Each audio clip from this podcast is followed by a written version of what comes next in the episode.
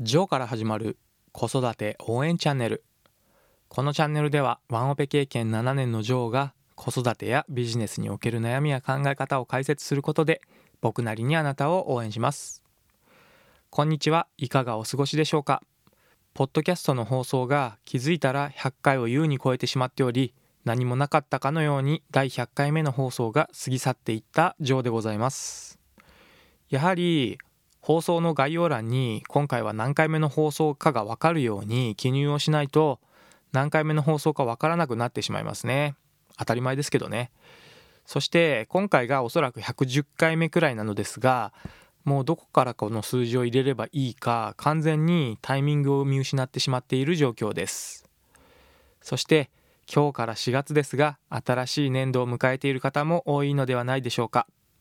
昨年度はどのような年になりましたか？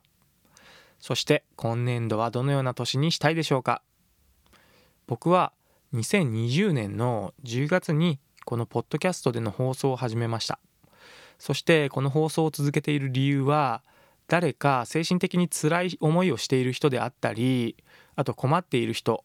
子育てであったりあとビジネスを行う上で必要なマインドセットをアウトプットしてリスナーさんの心が少しでも元気になったり聞いてよかったなと思ってくれれば嬉しいなと思いながら続けています。そしてこの放送をしながら思うことはだいたい毎日放送できているのですがやはりそれなりに大変だと思う時も正直ありますし自分の話がうまくないことを感じてまだまだだなと思うこともしょっちゅうなんですね。でもこの誰かの心が軽くなったり楽になったりすることができることにこれつながっていると想像するとなんだかワクワクします。この誰かの助けになるということが僕がこの放送を続けていることの目的になっているわけなんですね。ある本で以前読んだんですけれども自分にとって幸福が何であるかを言葉で定義できるとそこへ向かう全ての行動や時間は幸福になるという言葉がありました。今回の僕の場合はこの放送を続けることでいつか誰かのためになったなとか元気になってくれることになるのですがこの目的に向かっていけている自分は幸せな時間を進めていると感じます。もちろんリスナーさんに元気になれましたとか言われるととても嬉しい気持ちになりますがその目的を達成した時だけではなくその目的に向かっているこの時間こそが幸せなものだと思うんですよね。例えばビジネスで成功したいと考えている人がいるとします。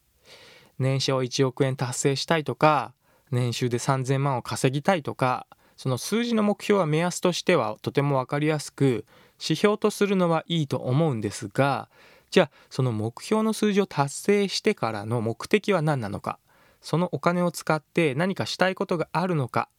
目的があってそのお金を必要としているのかもしくはただお金持ちになって贅沢な生活をしたいということが目的かもしれませんがその目的は実際に達成してしまうと人間はその生活に慣れてしまうんですね。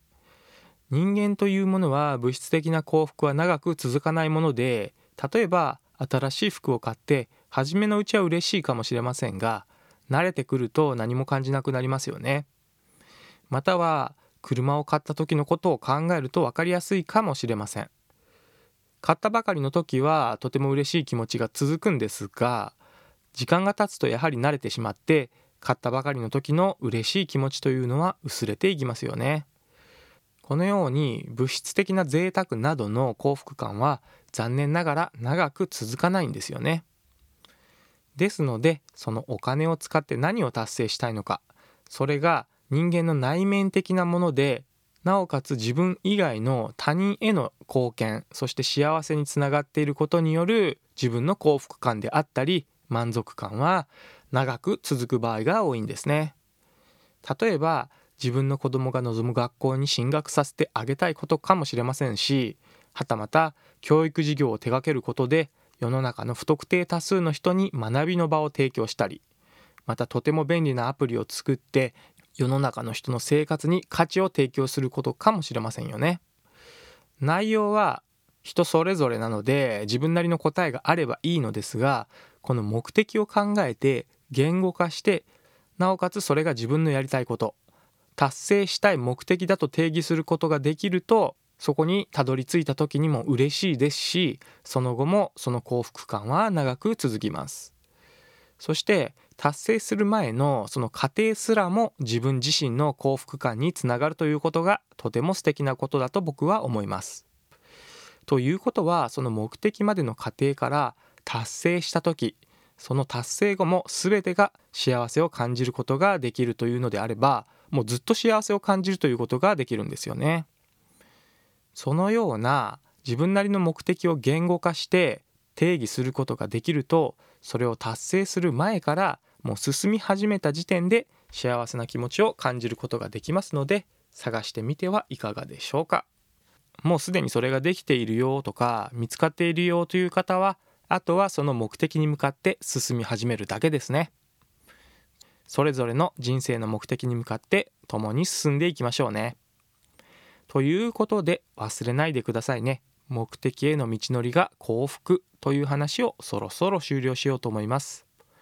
今日も一日素敵な時間をお過ごしください。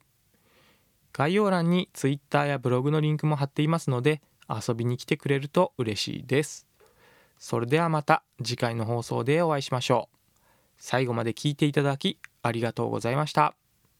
じゃまたね